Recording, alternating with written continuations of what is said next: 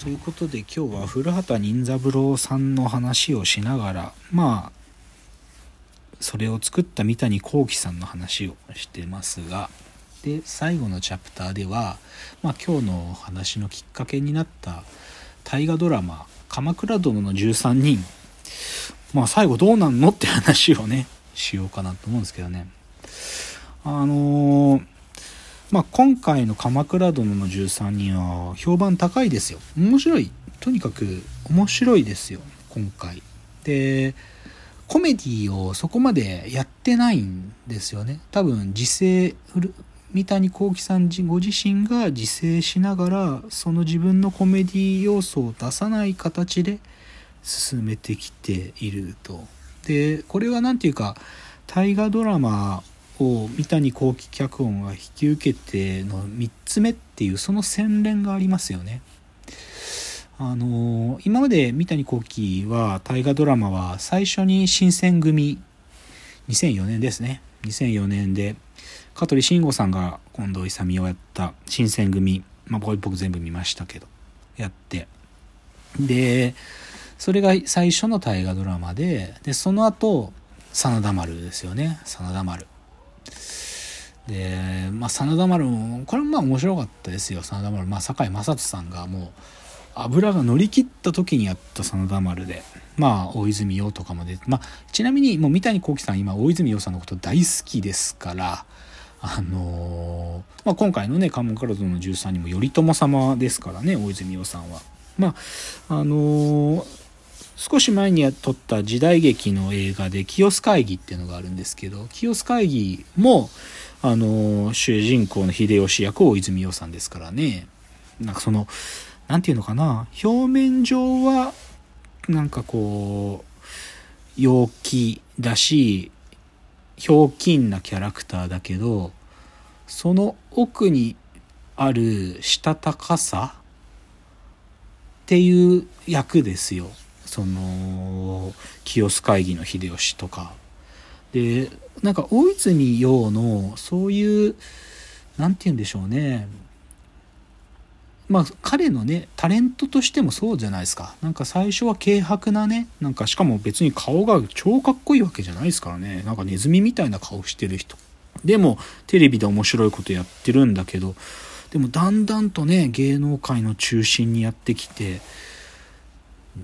もう今好感度ぶっちぎりの1位ですからね。タレントパワーランキング圧倒的に1位ですからね大泉洋って。だからそういう表面的にはひょうきんな面白い人なんだけどその奥にはねまあ彼自身がしたたかかどうかは知らないけどそういう圧倒的な才能ですよね。なんかある種の天才性が奥にあるってのを役者として初めて見出したのは三谷幸喜なんじゃないですか？その清須会議とか。ごめんなさい。でも話がそれちゃったけどでもそういうふうに新選組、えー、真田丸で鎌倉殿の13人っていう3回目なんでね今回の大河。そういう洗練がありますよ。でその洗練っていうのはどういうことかっていうと、まあ、三谷さんって歴史すげえ好きなんですよね。歴史すげえ好きなんで歴史の作品で彼が一番最初にしっかりやったのがあれですよね。あの、ダウンタウンの浜ちゃんが主役でやった、えー、っと、龍馬にお任せだ。龍馬にお任せ。そう。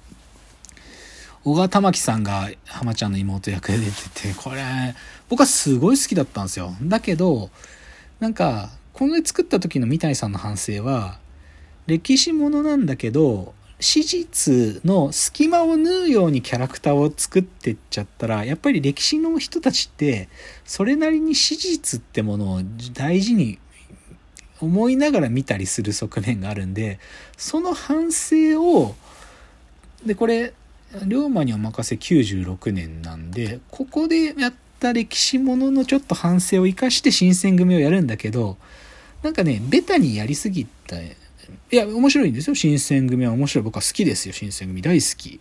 未だに新選組の大使を思い浮かべたら、この三谷三谷幸喜新選組の配役も連想されるぐらいしっかり見たんでね。だけど、少しその龍馬にお任せの反省を生かしすぎましたね。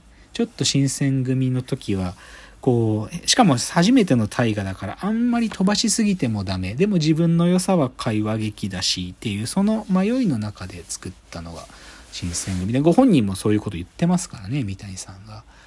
でそれが2004だけどでも次の真田丸はねよりまあ時代劇やろうという雰囲気で作って面白かったですよ真田丸は。まあ真田丸はやっぱり何て言うか真田幸村が、まあ、信繁。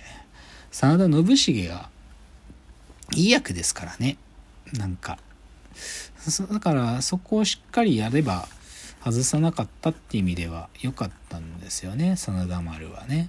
うん。で、まあでも、なんか歴史好きな人からしたら、大概、なんていうのかな。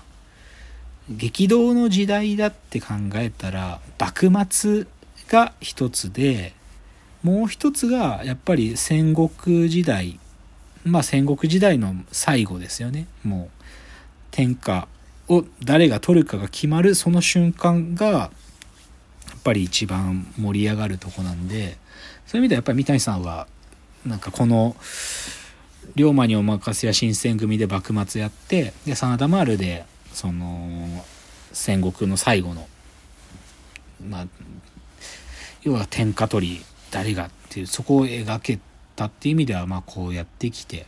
でで鎌倉殿の13人ですよね。いやーでも正直大河ドラマは意外に鎌倉時代まで行くと人気が出ないんですよ。これはまあよく知られてることで。その前の、まあ、鎌倉というかね、まあ、鎌倉が始まる前の平平清盛。多分これが多分歴代大河で一番視聴率が悪かったんだったかな。でも人気がなかったんですよね。なんかこう別に三谷幸喜作品ではないんですが大河ドラマで鎌倉より前の時代をやろうとすると少しハードルがあるんですよね。でそれはシンプルで僕らがそこまで知らない世界だったりもするんですよね。あと今の習俗からより遠いわけですからね。幕末よりも遠く江戸時代戦国時代よりもより遠い時代ですからそこがちょっと分かんなかったりするんだけどそれを今回とてもうまくやっているそこが。で一番いいポイントというかここを多分うまくやってんなと思うのはよく死ぬんです人が。その登場人物たちが。頻繁に死にます。それこそ、まあ、義経はみんな死ぬことは知ってて、まあ、てか史実通り行けばみんなバカバカ死んでくんだけど、その死んでくのをうまく使ってますよ、今回、本当に。だってんで、ただ、正直、この数回は、死にすぎ。